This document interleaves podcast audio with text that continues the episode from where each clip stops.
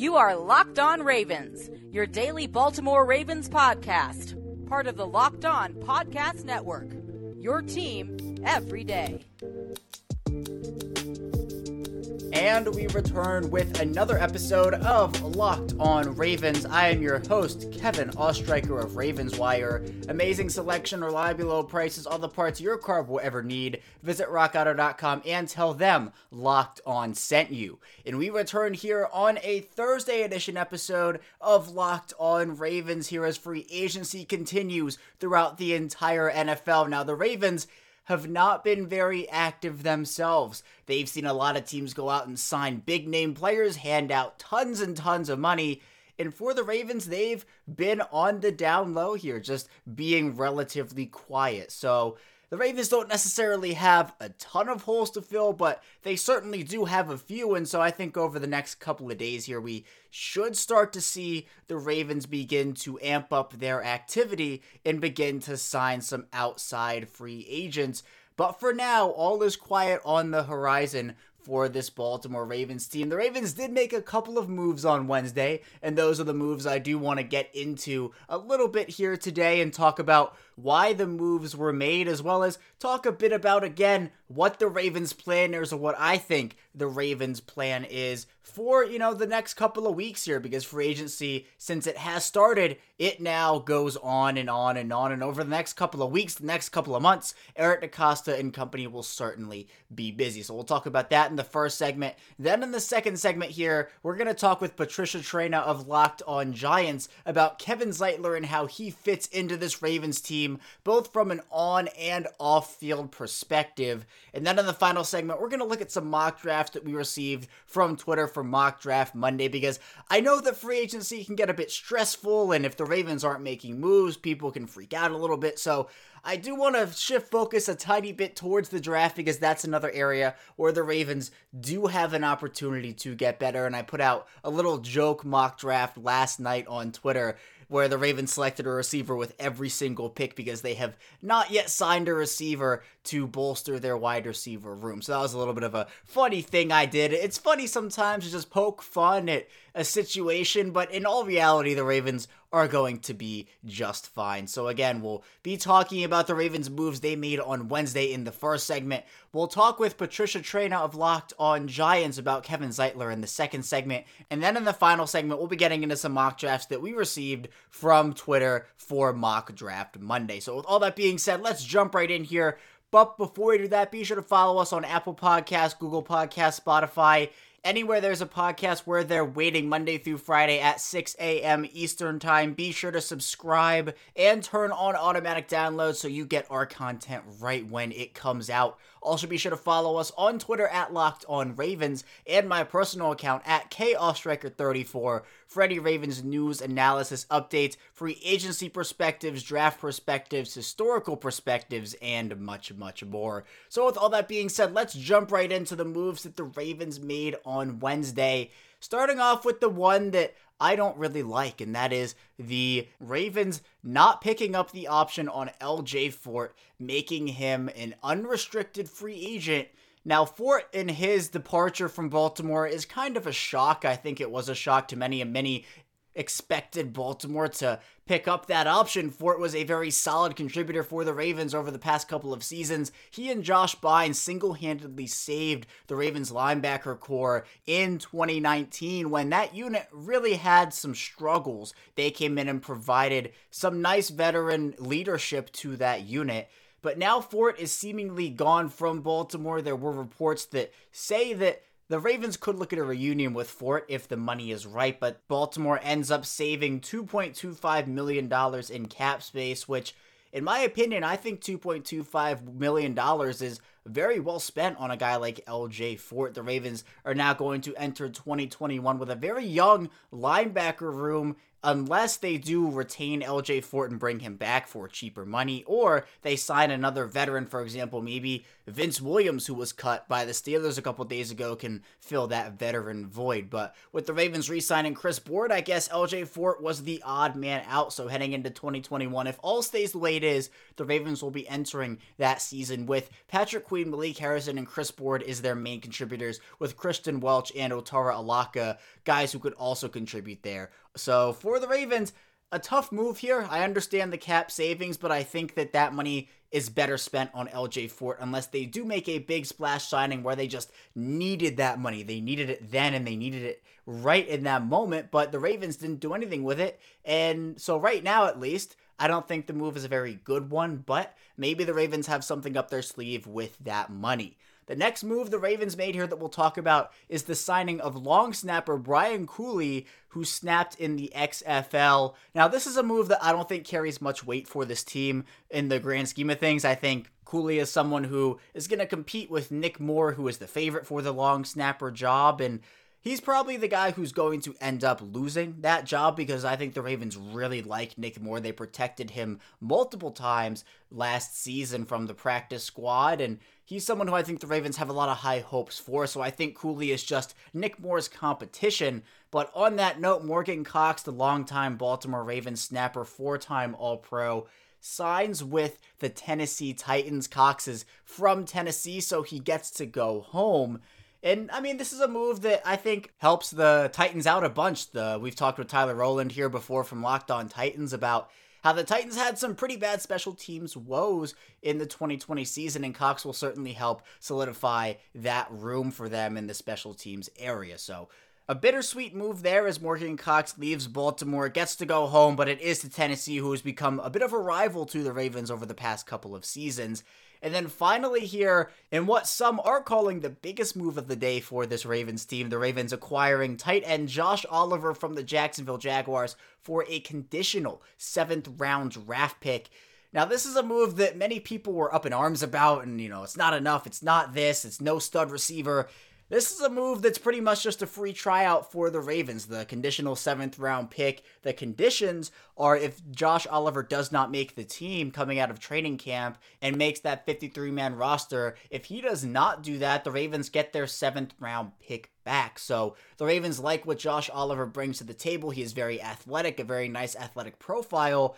He was a third round draft pick of the Jacksonville Jaguars in 2019 out of San Jose State. He's played in four total NFL games throughout his two year career. Three receptions for 15 yards is his NFL stat line.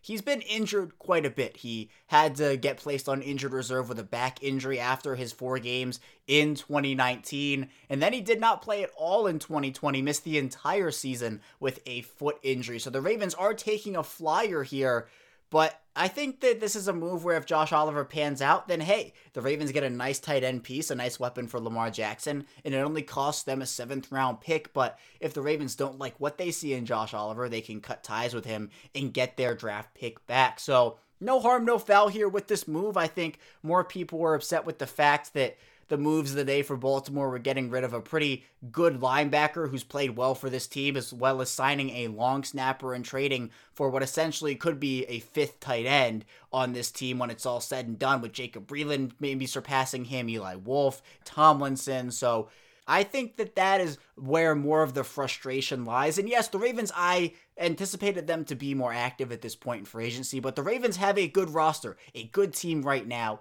So they don't necessarily have to panic and throw money at guys, as I kind of talked about yesterday on this show. They can sit back, let the market develop, and I think that's the smart plan for them. But guys are going to keep flying off the board, and as teams continue to get better, it's looking more and more likely that the Ravens are going to rely on big leaps from young players as well as big impact play from rookies in order to get this team to the next level and help them win that next Super Bowl. So we'll see what ends up happening over these coming days, coming weeks, coming months for this team. And I think it'll be interesting to see how they end up putting their roster together. But for right now, the Ravens have not been very active in free agency, but maybe that does change over these next couple of days. We're going to head into our first break now, but when we return, we'll be talking with Patricia Traina of Locked on Giants about Kevin Zeitler. So stay tuned for that, and we will be right back. With the ever increasing numbers of makes and models, it's now impossible to stock all the parts you need into a traditional chain storefront. Why under often pointless or seemingly intimidating questioning and wait while the counterman orders the parts on his computer, choosing only the brand his warehouse happens to carry. You will have computers with access to rockauto.com at home and in your pocket. RockAuto.com is a family business serving auto parts customers online for 20 years. Go to RockAuto.com to shop for auto and body parts from hundreds of manufacturers. Go to RockAuto.com right now and see all the parts available for your car or truck. Right locked on in there, how'd you hear about us box so they know we sent you. Amazing selection, reliably low prices, all the parts your car will ever need. RockAuto.com. We have been telling you about Built Bar, the best tasting protein bar on the market for a while now. Built Bar is the amazing low calorie, low sugar, high protein, high fiber, amazing tasting protein bar with 100% chocolate on all bars. Now it's time to find out which Built Bar is the best. It's Built Bar Madness. Go to builtbar.com or to at bar underscore built on Twitter. Remember to use the promo code LOCKED15 to get 15% off of your next order. That's LOCKED15 to get 15% off of your next order at builtbar.com. And check back to see who won today's matchup and who will become the best tasting protein bar. And we return here with our second segment of this Thursday edition of Locked on Ravens. Kevin Oestreicher is still here with you. And now joining me, the host of Locked on Giants, Patricia Traina here to talk with me about Ravens new guard Kevin Zeitler. Zeitler signing a three-year, $22 million deal with the Ravens, a move that I personally am very excited about. I've kept tabs on Zeitler over the last few years and is someone who I think is going to be a phenomenal fit in Baltimore. Patricia, how are you doing today? I'm doing great, Kevin. Thanks so much for having me on the show.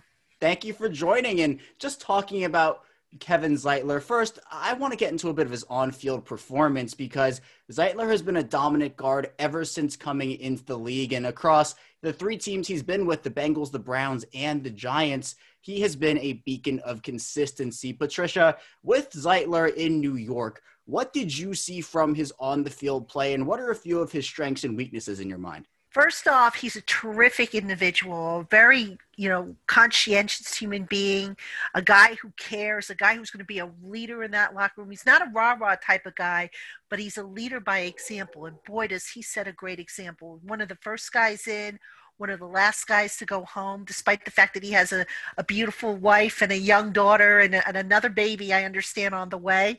So uh, every reason to go home early, but no, he puts in the time and he's a warrior. This is a guy who, you know, he might not win every single battle. Nobody really does, but you are going to get the battle of your life if you're going up against him. He's going to fight you tooth and nail, and he's going to do everything he can to win his battle against you.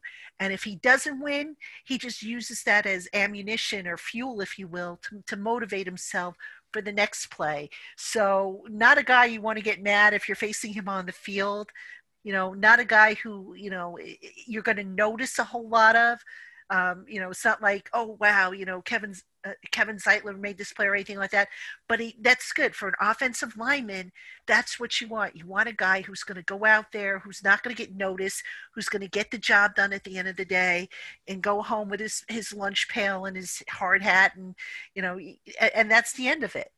Yeah, Zeitler is someone who I'm certainly excited to seeing, especially with his hard-working mentality. Patricia, the Ravens obviously value their run game, and I think that Zeitler is a great fit for what they do on the ground. With his time on the Giants, what did you see out of him from a run blocking perspective? I think he was one of the better run blockers that the Giants had on the offensive line. Now, the last, I want to say, year and a half, it looked like maybe just a little bit of his power seeped out. And I wonder if that doesn't have something to do with a shoulder injury that he battled through. He had a, a shoulder issue, I think, uh, last year. It was either a shoulder or a neck. And then the year before that, I think he also got banged up a little bit.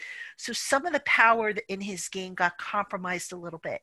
That said, he makes up for it in terms of his smart veteran, you know, savvy awareness. And, um, you know, again, he's not going to win every single battle for you. You know, nobody does, but he's going to give you a good fight. And he, and he, you know, the thing I like about him, especially, is he works well in combo blocks. You know, he, he's not a guy who you're going to see make a lot of mistakes you know you, you, bar- you barely hear his name called for penalties for example. You know he barely is out of place and he's got enough athleticism in there so that if you want to move him on a pole or put him out on the second level he can do that and get to his target in enough time Yeah, and for Baltimore, they're definitely looking for that anchor on the interior, and especially within their pass blocking game, where the Ravens struggled at times to protect Lamar Jackson. He was scrambling for his life in certain situations, and I'm sure Jackson would like a bit cleaner of a pocket during the 2021 season. How about his pass blocking, Patricia? What does he bring in that facet of the game? Very solid for the most part. A smooth drop back. He he set up his blocks well, worked well in, in combo blocks. Uh, you know, was alert enough to clean up stuff if something got loose on either side of him. You know, remember he worked last year next to a, a first time center in Nick Gates, and Nick Gates, for as well as he played, you know, there were still some hiccups along the way, and you know, Zeitler being the veteran that he is, was able to recognize a lot of these and clean them up and react accordingly. So he was kind of almost like a, a, pseudo center, if you will, on that offensive line because he, you know, of his experience and his ability to adjust on the fly and whatnot. And he also had, you know, on the other side of him, he had Cameron Fleming, Fleming who was a veteran right tackle, you know, a solid guy in, in, in itself. But uh, you know, Zeitler was kind of the the, if you will, the captain, if of that right side of that offensive line. Just a solid performer. Again, I, I wonder how much the shoulder might have bothered him a little bit because at times the power games seem to drop off. But he's a guy who doesn't really miss games. I think he missed one game, if I'm not mistaken, and I think it was because of his shoulder that coming last year. But you know, this is a guy you, you just he'll come to work dragging himself in if he has to. He's he's just that sturdy and that dependable. Yeah, very durable, something the Ravens do need on their offensive line. But Patricia, kind of going off of your last point, the Ravens are a very young offensive line. And you talked a bit about Zeitler and his leadership, which is going to be huge for this young Ravens offensive line. But on the field, as you talked about with him being able to calm down the young guys, how important has his leadership been or was his leadership for this New York Giants team, not only on the field, but off of it as well? I think it was one of the most underrated aspects of his game, to be honest with you. I mean, when we talk about leaders on the Giants, his name really didn't come up. But, you know, listening to some of his teammates talk about him and, and the admiration and respect that they had for him, um, it was pretty clear that, that his was a voice that you know was well respected in that locker room. And again kevin is not a, a talker. He just you know even when you get him on a zoom call he just kind of is, is a straight shooter. He's not going to give you some flowery answer or be animated or or entertaining or, or anything like that. I don't know if it's just because he's shy or or what the case is but you know he's more of a lead by example type of guy. And he's also the type who you know i can remember before the uh, the pandemic shut everything down he was always a guy that you know had a teammate you know come over and sit and they would chit chat or you know i guess talk shop or whatever the case may be. So he's a great resource and i think on a young offensive line he's going to be a very valuable asset. I'm sorry the giants weren't able to keep him. You know i had hoped they would find a way. I mean i kind of knew that realistically that that would happen but i i hoped against all hope that they would find a way to keep him and they didn't and now you guys got him. Zeitler is certainly someone that I am extremely excited about having in Baltimore for however long he's there. It's a three year deal. Who knows if the Ravens will keep him there for that long? But if his play is good enough, that contract is a bargain for the Ravens. And it also, I believe, is a good deal for Zeitler as well. But Patricia, thank you so much for joining me here today. I think Zeitler is a phenomenal addition, and I really do appreciate your insight.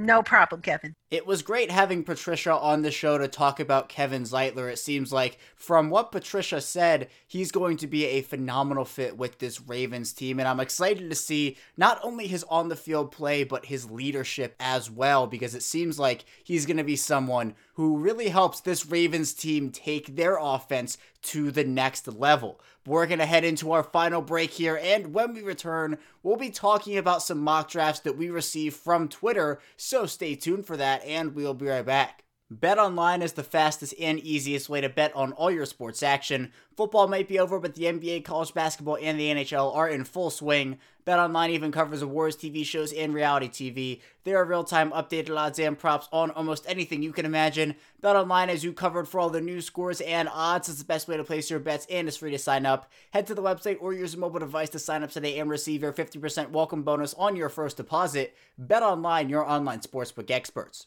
This April 12 to 17, join the Maryland SPCA for a virtual festival for the animals, the dog honest way to support your community. Raise money to save homeless pets and keep families together by joining a fundraising team or creating your own with your family, friends, or neighbors. Every dollar raised gives sick and injured pets a second chance and supports families in Baltimore with pet food assistance, vet care, and more. When you register for $29, you'll also receive a festival t-shirt and commemorative medal. Sign up today at mdspca.org slash ravens. That's mdspca.org slash ravens. And we return here with our final segment of this Thursday edition of Locked On Ravens. Your host, Kevin Oestreicher, still hanging out with you here. And we're now going to shift our focus from free agency to the 2021 NFL draft and take some attention away from free agency again, as I know it's a stressful time. So for Baltimore, they have another opportunity to get better through this 2021 draft. And we're going to take a look at some mock drafts that we received from Twitter for Mock Draft Monday. And we're going to start off with Eric Clark, who has the Ravens taking Terrace Marshall Jr., the wide receiver, at pick 27. At pick 68, Amon-Ra St. Brown, the wide receiver. Daelin Hayes, the edge at 104. At 131, Walker Little, the offensive tackle, is the selection. At 168, Patrick Johnson, the edge, is the pick. At 179, Drake Jackson, the interior offensive lineman, is the selection. Marco Wilson, the cornerback, is the pick at 183. And Damar Hamlin, the safety, is the pick at 199. So some trading here done by Eric, it seems, and I like this draft a lot. I think, again, now with the Ravens, and we have a clearer idea of what the Ravens need in the draft because with free agency, the Ravens opted to sign Kevin Zeitler, and that fills a hole on the interior offensive line. But so far, without the Ravens signing a wide receiver, the Ravens certainly could use a couple in the draft, or maybe even just one, as I've been saying. But as each hour, each day goes on where they don't sign a veteran, they're going to need some guys. And with Terrace Marshall Jr. and Amon-Ra St. Brown, they both fit the physical profile the Ravens need. Both have similar skill sets, but also differ in some areas. Both have the potential to be absolute studs.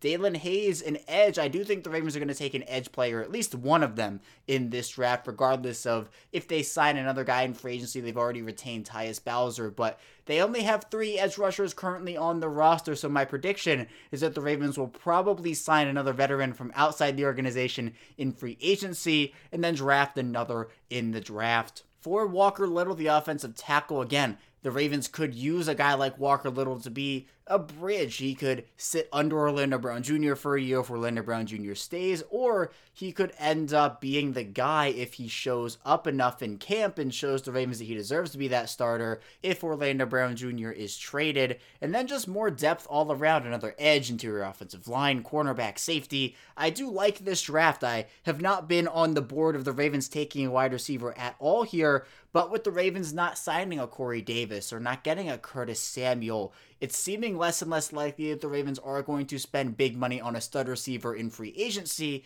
So now it becomes more likely, and I am more on board with the idea of the Ravens getting a stud receiver through the draft because at the end of the day, talent is talent no matter how many years of NFL experience you have. So overall, a very nice draft here from Eric. The two wide receiver route back to back in rounds one and two could be a little bit controversial but again, depending on how the Ravens finish out this free agency, it could be something the Ravens consider if they can get two talented playmakers. Our next mock draft here comes from James Henkels, who has the Ravens taking Jaelan Phillips, the edge, at pick 27. At pick 58, Elijah Molden, the cornerback. At pick 104, Hamsah Nasirildeen, the safety. At pick 131, Cameron Sample, the edge, is the selection. Joshi Imatorbhebhe is the pick at 168, the wide receiver. At 183, Drake Jackson, the interior offensive lineman, is the selection. And then at 208, Landon Young, the offensive tackle, is the pick. And so this is an interesting draft because it has the Ravens taking a cornerback in the second round, which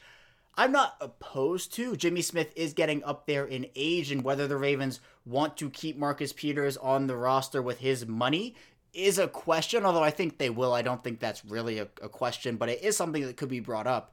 So the Ravens taking Elijah Molden in the second round. Molden is a great player, and I think that it could be a fit, but I don't know where he fits on the roster at this point unless the Ravens decide to keep a ton of different cornerbacks and more than I'm expecting them to keep in terms of actual size of guys they're keeping on the roster. Jaelan Phillips, I love. I love this pick at 27. I think he is one of the underrated guys who isn't necessarily a reach at 27. I think that maybe the Ravens could trade back to 30, 31 and still get Phillips, but at 27, I don't think it's an overly huge reach. And then getting a safety in the third round, I think, is big there. Cam Sample, I like a lot. Josh Imatorbhebhe, I've talked about here on the show before. And the combination, the Kentucky combination on the offensive line of Drake Jackson and Landon Young, two guys who are really good players and I think fit the Ravens system, especially coming from that Kentucky offense that runs a similar system, not exactly the same, but similar system to what the Ravens run in Baltimore. So overall,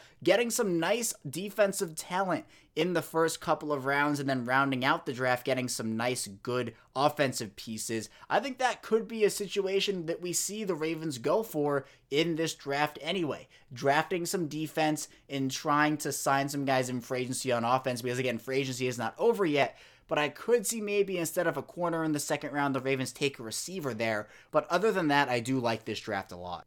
Our next draft here comes from Akai, who says trade for the Chargers for Orlando Brown Jr. Might not receive the 97th, but at least the 13th. Plus, they get bookend for Herbert. Lots of best player available and sneaky good wide receiver at 131. So the Ravens getting picks 13 and 97 for Orlando Brown Jr. Then the Ravens trading pick 13 to the New England Patriots for picks 15, 46, and a round two selection in 2022. And finally, the Ravens trading picks 15, 168, and 208 to the Indianapolis Colts for picks 21 and 54. So at pick 21, the Ravens take Ronnie Perkins, the edge out of Oklahoma. At pick 27, Trevon Moehrig, the safety out of TCU, is the selection. Greg Newsome, the second, the cornerback out of Northwestern, is the pick at 46.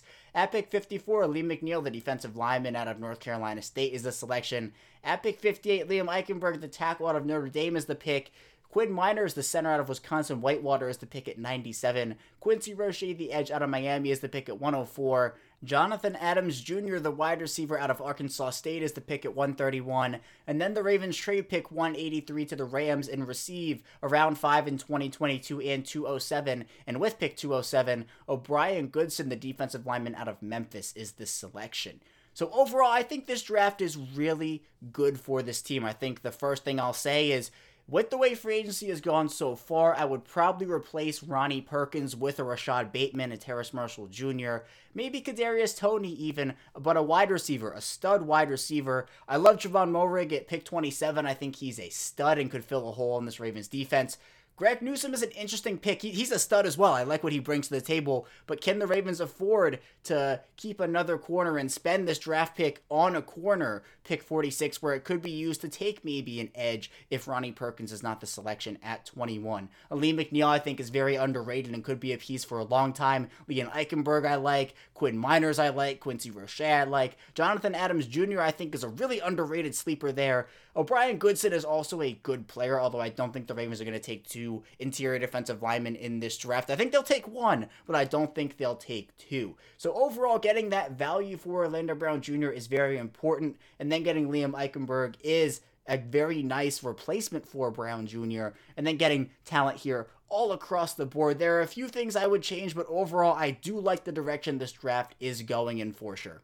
Our final mock draft that we'll look at here today comes from Rye, who has the Ravens taking Rashod Bateman, the wide receiver from Minnesota, at pick 27. At pick 58, Creed Humphrey, the center out of Oklahoma, is the pick. Quincy Roche, the edge out of Miami, is the pick at 104. At 131, Bobby Brown, the third, the defensive tackle out of Texas A&M, is the selection. Brenden Jaimes, the tackle out of Nebraska, is the pick at 168. At 183, Tariq Thompson, the safety out of San Diego State, is the selection. And finally, at 203, Tre' McKitty, the tight end from Georgia, is the pick. The Rashod Bateman, Creed Humphrey, Quincy Roche trio there, I absolutely love. I love that, especially again with the way free agency is gone the Ravens are probably going to need to address their stud wide receiver problem, not through free agency, but through the draft. And Bateman certainly gives them a stud receiver who is going to be a beast at the NFL level. Creed Humphrey, I love as a prospect. I've been talking him up for a while. Quincy Roche, same thing. I still think he's a steal at 104. Bobby Brown III is a nice piece on the defensive line. Brenden Jaimes, I've talked about before. I like what he brings and could be a nice backup tackle to Orlando Brown Jr. if he stays for the 2021 season, and you can kind of teach him up and coach him up to maybe take over that role in 2022 if Orlando Brown Jr. does leave. And then getting a safety late, I like for depth purposes, and the tight end pick with Josh Oliver's acquisition, I think the Ravens really want to give him a chance and really want to see if he is the real deal, especially coming off of back to back seasons, his first two seasons with major injuries. And we'll see what that ends up being. So McKinney is a nice player, but I think the Ravens probably aren't going to take a tight end in this draft unless they can get their hands on a Brevin Jordan or Pat Freiermuth or someone of that nature. But overall, I like this draft a lot. I like the picks that are made, the positional values, and I think getting the three of Rashod Bateman, Creed Humphrey, and Quincy Roche, along with the depth throughout the rest of the draft, could set the Ravens up for success both in the present and in the future. That's all that I have for you today. When we get back here tomorrow, we'll be rounding out the week with more Ravens talk, so stay tuned for that, and I will see you tomorrow.